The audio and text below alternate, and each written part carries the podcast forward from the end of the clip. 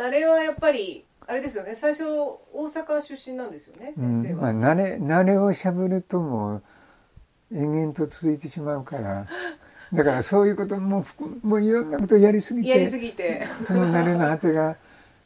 たまたまファッションにたどり着いたっていうか、まあファッションは好きだったんですけどもね、まあ僕の世代だとやっぱりなんかいろんなことをやって自分なりになんか一回しかない人生やから自分なりに楽しんで生きれる何かがないかなと思って、まあ探した結果が探しすぎてこんな風な生き方になってる。ただまあたどり着いたその、うん、ファッションっていうかモードのその崖でまあかろうじて40年ぐらいぶら下がってこれたのがやっぱり今の僕の、まあ、あり方でしょうね。まあ、普通やっぱりみんないろんなことをできるから、あれもやりこれもやりこっちもやりっていうような人が僕の周りには僕の世代とか多かったけども、まあ、僕はもうモードだけにぶら下がってきたから、まあ、今があるっていう。ちょうどそのモードによって先生がいろいろまあ例えば陶芸とか演劇とかずっとやられててあそういう意味では、うん、なんかあのやっぱり30いくつぐらいまで、うん、半ばぐらいまで、あれがいいこれがいいこれもやりたいあれもやりたいって自分のそのなんかやりたいこと、うん、だから最初は陶芸やって、丹波の師匠のところで打ち出しに置いてもらったりとか、まあいろんなことをやってきたことで、それを通じてまたいろんな人と出会えたことがやっぱりまあ今の僕のある意味では僕の文化の根幹文化的なあのエッセンスになってると思いますよね。だから焼き物やってたからなんかことのこともちょこちょこっとあれだったし結核になってポンとヨーロッパに行って芝居をたまたまみんなでやるっていうんで乗っかって1年間結核療養所にいたから何もしてなかったんで、まあ、出てすぐどうしようっていうこともあって、まあ、そういうことから一回そういう機会があったらと思ってたらたまたまみんなでアビニオンフェスティバルに出ないかっていう話をもらってで72年にアビニオンフェスティバルにまあ、日本人劇団を作って、まあ、初めて呼ばれて行って。でその時にだから出会った人の一人がピエール・カルダンでちょうどカルダンがシャンゼリーゼにエスパース・カルダンという劇場を作ってで日本ビジネス高島屋とのライセンスビジネスがスタートして日本人いいお客さんということで僕たちをウェルカムしてくださって。カルダンさんがあの劇場をタダでリハーサル場に貸してくださったりとかね。まあいろんな人に出会ってますよね。だからやっぱりなんか人の出会いっていうのは僕の経験でやっぱりかなり大事ないい人と出会うためには自分は何か持ってないといい人に出会わないと。出会ってもなんかその人とこうね触れ合う何かが持ってればっていうところでは僕の場合はまあそういうそのいろんなことをやった慣れの果て先生なりの視点とか、うんがまあ、心の持ちようとか様式美とか、うん、そういうものがやっぱり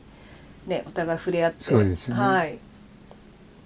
磁石のようにこう、うん、なんか引き寄せるじゃないですけど。まあ建築もちょこっと興味を持って学んだしそれによってまたいろんな人とも出会えたし、でまあファッションをやりだしてからも、ある時期はやっぱりそのちょうど日本の DC ブームの前のいわゆるブランドブデザインブームの時には必ずインテリアデザイナーをそれぞれのブランドが抱えて自分たちのいわゆる空間をなんかそういう時になんかインテリ建築を勉強したことはやっぱり、うん、あのかなり話ネタになったし、とか書くネタにもなったしとか。確かにその空間ですもんね、空間の中の、あの洋服そもそも僕がファッションに行くようになったのは、その72年から75年までその芝居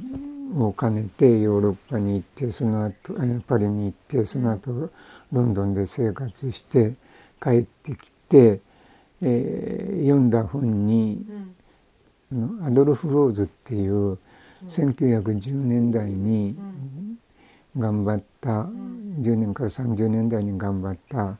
ビエナのウィーンの建築家がいるんですよね。で彼が1911年に「装飾と罪悪」っていう有名な論文を書いてで基本、えー、結果的にはこのロースの「装飾と罪悪」っていうエッセイ一本で当時まで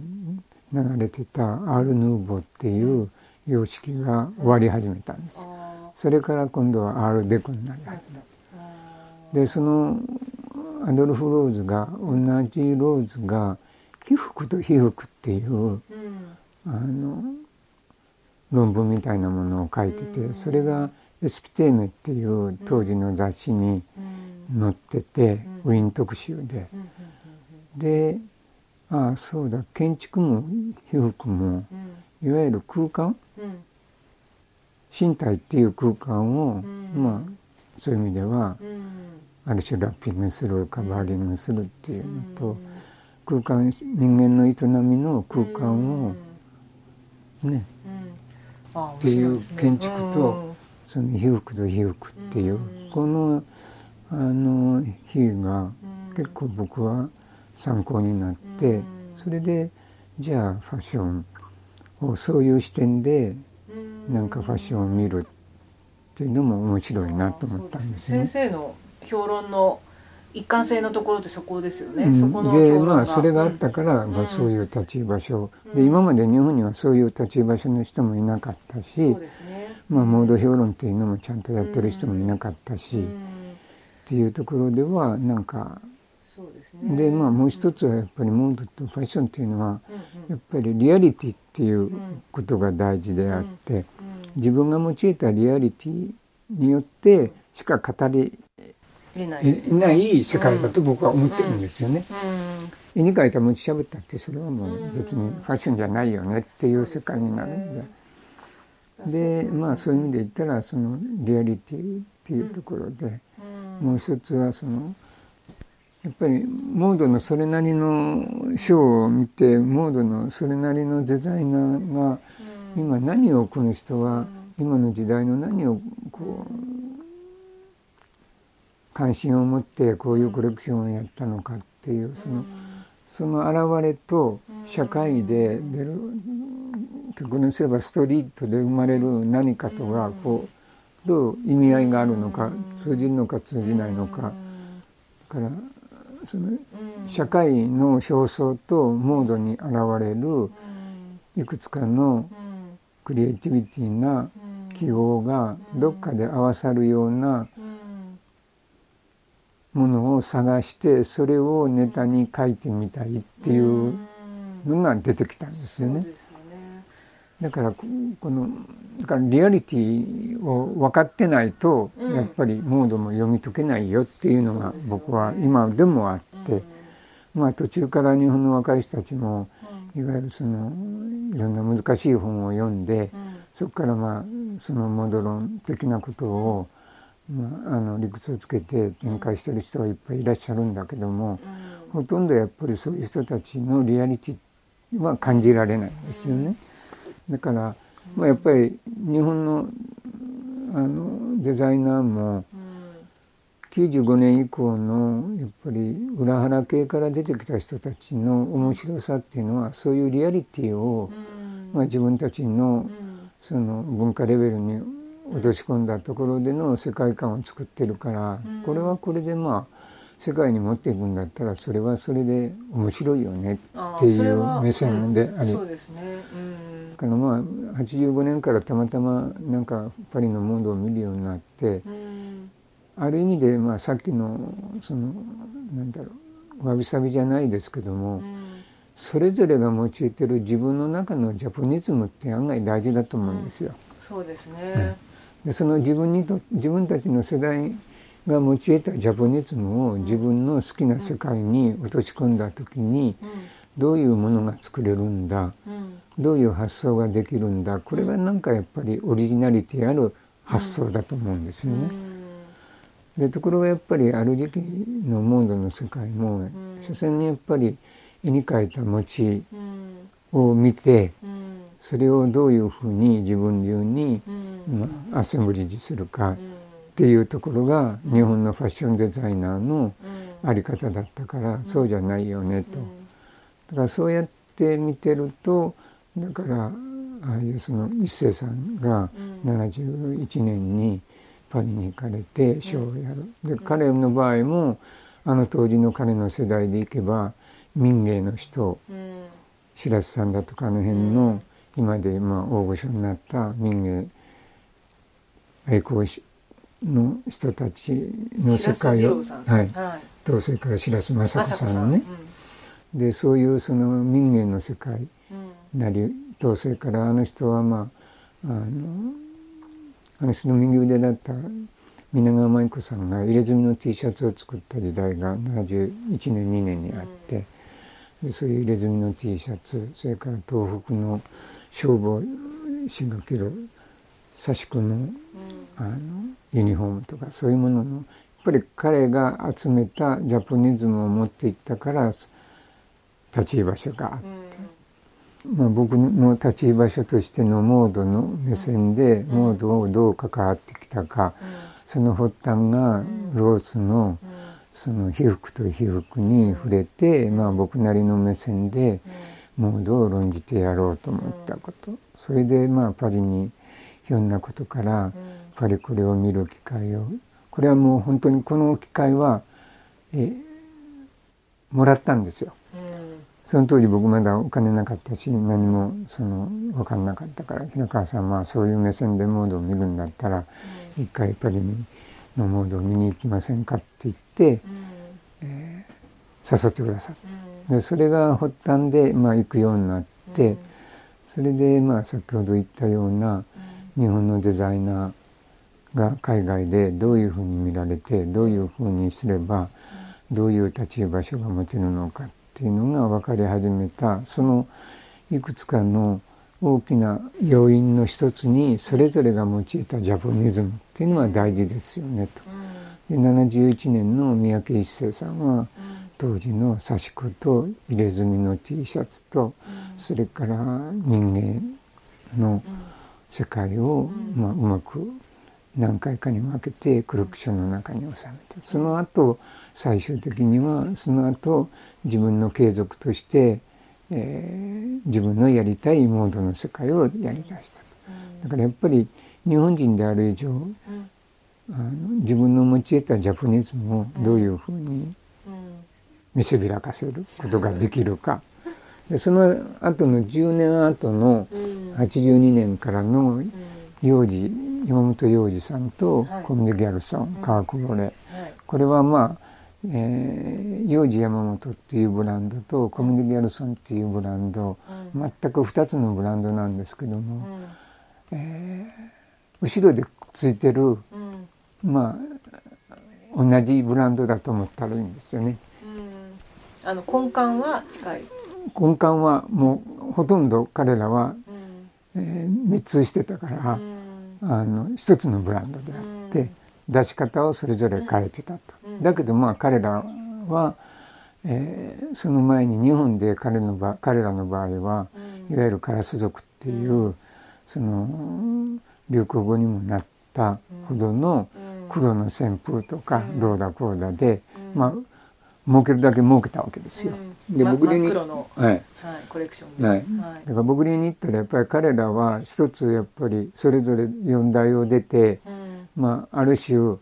えー、珍しくファッションデザイナーの中では、教養のある2人組だったから、うん、儲けたお金を上手なお金の使い方をしたと。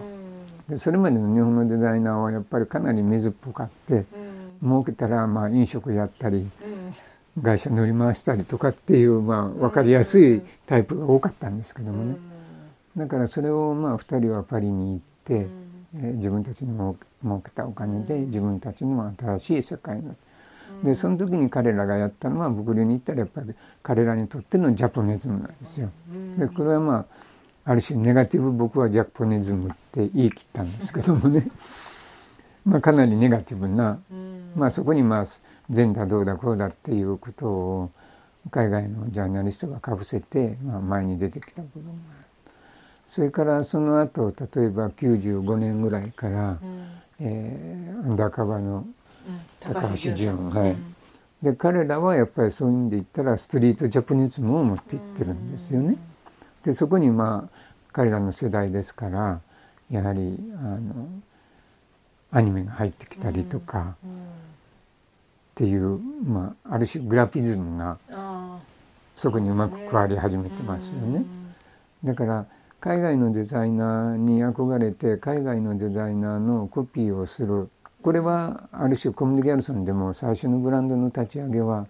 まるっきりソニア・リキールのコピーで川久保さんはブランドを始めたんですよ。でこれはもう完全に、えー、墓場に持っていかれてどのメディアもの人も知らないし海外の人も知らないけども基本的には全くあのその当時の70年に出てきたソニア・リキールのコピーを大好きだからっていうんで彼女がやり始めた。だからまだ今でもレジメンタルだとか水玉が残ってるっていうのはそこからなんですよね。だけどまあ彼女の場合は幼児と一緒に二人三脚をやったことによって、まあ完全に自分の新しい世界、でその世界をパリに持っていって、自分なりのたちなりのジャポニズムをやって、だからまあやっぱり海外で成功するには多分僕はそれはファッションだけでもないと思うんですよね。自分たちのそのやっぱり民族性、別にその民族性イコール歴史でもないし、古いもんでもなく自分たちが今生きている今リアリティある日本で生きている東京で生きているリアリティをを自分なりに自分のジャポニズムとして持っていけばこれは何らかの形でやっぱり海外の人には引っかかると思うんですよね。でまあ、特にフランス人の中には美フランス人の美意識の中にエキゾチズムっていう美意識があるんですよ。でこれはあのやっぱり海外のなんか異文化をどれだけ理解ある知ることが一つの文化人としてのやっぱりあのフレームなんですよ。だからパリはその1920年代の20年半ばにアフリカのその彫刻がギャラリーで売れ売れ売れてそれを面白いと思って買い始めたのは何のことないやっぱり絵描きだったよねっていう世界ですよね。だからフランス人は今でもだから僕流に言ったらやっぱりエキゾチズムっていう美意識はかなり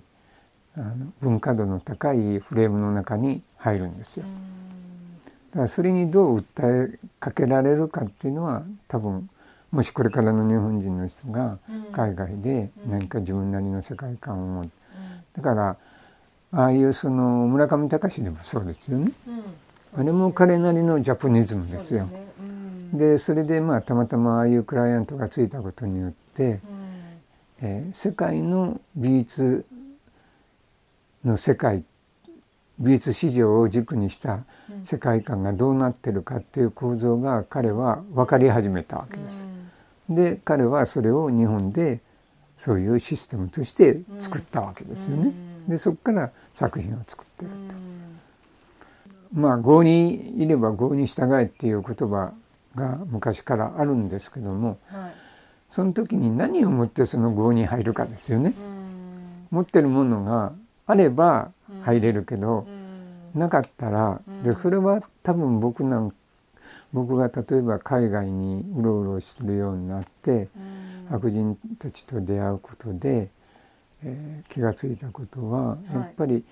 海外に行けば僕らが僕自身が外国人なわけですよ。はい、でえー、白人から見る日本人としての僕に対する関わり方の一番多い接点は僕を通じて自分が興味ある日本のことを知りたいと思う入り口なんですよ。入り口なんですねやっぱりね、そこなんですよね。でその入り口がどれだけあるか、うまくちゃんと的を得た入り口を持っているかによって、白人たちは僕をウェルカムしてくれるし、次の入り口に連れて行ってくれる。なかったらもうそこでシャットアウト。ウェイティングしなさいよ。それ以上は入れません、入りません。入りたかったらお金使いなさいよと。なるほど。っていう世界ですよね。だけどこいつはこういうことはちゃんと喋れるよね知ってるよねっていう彼らなりに認めた何かを持ってればちゃんとウェルカムして。これは単純にいけばパリのプレスっていう機能もそこにあるわけですよ。なるほど。でやっぱりえー、パリの、えー、ファッション構造の中にプレスっていう一つ機能があるのは、これはやっぱりすごいなっていうのは、そのインビテーションを持ってたら、僕みたいにしょうもない格好をして行ってもちゃんとウェルカムしてくれるわけですよ。だけどもインビテーションがなければいくらそれなりの立ち居場所であの人であっても、とりあえずはウェイティングをかけられるわけです。なるほどそれでプレスの人たちはそのインビテーションを見てこの人はどういう仕事をしてるからどこに座らせたらいいんだっていうところで席決めをするわけですよ。だけどまああのパリのファッションの世界も2000年以降あのモデムっていう、まあ、カレンダーができたことによってかなりそのフレームがえー、広がってしまって、うん、悪く言えば誰でもがうまく容量を良くすれば入れるような状況になる、うん、それから日本もプレスなんか見た目のプレスエージェントがいっぱいできてなるほど。はい。ねでそれなりの仕事でかっこつけてるっていう構造がもう今出来上がってしまってるから、だけど本来はやっぱりプレスっていうのは、その人の立ち居場所、キングさんだったらどこに座ったらちゃんと見てくれてどうリアクションしてくれるっていう。だからここに座らず。っていうのがプレスの役割なんですよね。まあ今はもう、はい、もう日本人は日本人村っていう世界になってしまう。ミケレさんは聞くた。おはよう。まあ、だからなんか PR というかそのエヴァンジェリストに近いというかどのように伝伝導させるかというか、その情報を的確につなんかあの知らせて、その方がどのようにその先に丁寧に伝えていくかということをきちんと分かってるっていうか、だからそういう意味ではやっぱりそれぞれの立ち居場所と、その立ち居場所で、この人間としてどういうやっぱり、まあ僕はそれを文化度だってまあ乱暴な言葉で言い切るんですけどそれぞれ個人が用いた文化度が、どこまであるかによって興味を持たれる持たれないウェイティングかけられる待ってるだけでまああとは金払いやっていうこの世界が多分外国人社会。まあそうですよね、はい、そういう意味でなんかまあいろいろな意味で経済的にもに日本って昔はお金持ちだったから、お金で解決してきたところがあると思うんですけれども、今のにこれからの日本っていうのはそういう意味では文化度の部分での、ある意味通していただけるような入り口を通過するための、まあ、何かを持たなければいけない、うん、お金では解決できないそれはもう今の日本はやっぱり世界に通じる、ある種の今の時代のある種のジャポニズムって僕はあると思うんですよね、まあ、それは。そうですね。それぞれの、はい、ね。でそれを作ったのはやっぱりオタクだと思うんですよ、うん、90年代後半からの、うん、なんか日本で俗に言われるオタク文化っていうのは、これはやっぱり海外に持っていったらかなりエクゾチズムとも含めてやっぱり受ける要素になってますよね。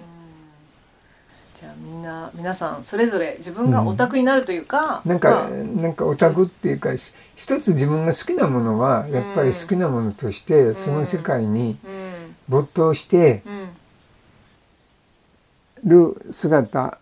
そこから生まれてくるある種のエネルギー、フォースみたいなものがやっぱり他者を巻き込む大いなる、かパワーに、うん。なんか磁力磁力とか重力になるみたいなね強力にこう何かを引き寄せるものはあるのかなというか、うん、なんか私も先生がきっとなんかちゃんと相手をしてくださるまだ23歳だったと思うので私その時に、やっぱりその自分が現代アートので彫刻を勉強してたっていう、そこですごくこうそういう彫刻的目線でファッションをやってますっていうところですごく興味を持っていただいたと私は思っているのでぱり自分のリアル？それが、そういうのがあったのが、まあ、ここまでもう20年ぐらいなんですけれども。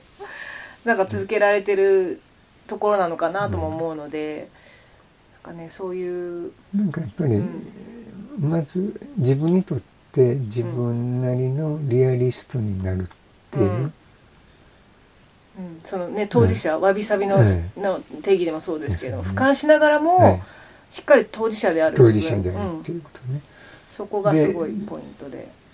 場合によっては自分が傍観者になって,、っていうことですね。はい、でそれはまあある意味では、まあ、それは中国的なあれかもわかんないですけど、うん、引用の世界にもなりますよね。だから僕海外に行ってもう一つやっぱり分かったのは、うん、他者との関係性の中に、うん、彼に彼と組むんだったら僕は陽になった方がいいとか、自分は陰になった方がいいとかっていう、これが分かる考えられる、っていうことが、ある種人間のなんか優しさに通じるなと思ったんですよね。ね。はい、何が何でも自分がようになりたい人っていっぱいいるわけですよ。すね、みんなそうだからね若い時は、うん、そうですね。だけども、やっぱりバランスっていう調和っていう話を考えた時には、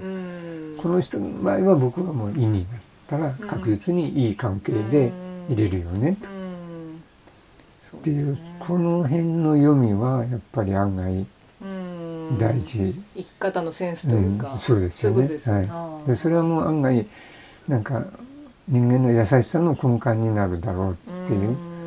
なんか日本人の優しさっていうのは自分のエゴを、ま、許容してくれるさせてくれる人に対するこうなんか優しさの方が多いですよね。無我的な、ご奉納的なものだったりとか、日本ってたくさんありますよね。その自我を超えたつながりみたいな、ねうん、あとは尊敬。その親しき中にも礼儀ありじゃないですけど、うん、そのやり方がたくさんあるのでそれはすごいこれからの距離の取り方っていうのは、うん、まあ、日本人としていっぱい持ってるはずなんですよね。西洋人はここに立った。自分はこっちに立つかここに立つかだけだけどもね、まあ、だんだん今の若い西洋の人たちも白人たちもそういうあの、ね、第三の目的は気づかれてると思うんですよね。まあ、ね今後そういったことをこういうなんかお話がいろいろ今後もできたら嬉しいなと思うので、ね、はい、いろいろまた教えていただけたら。多分いや僕なんかもう終わってるからさだから終わってる部分で大事なことだけはやっぱり若い人に、うなんかこんなんだったんだけどなんかいかがですかっていう感じで、うん、なんかこうやってお話できればいいなと思いますよね。ありがとうございます。じゃあ引き続きよろしくお願いします。ありがとうございます。ありがとうございます。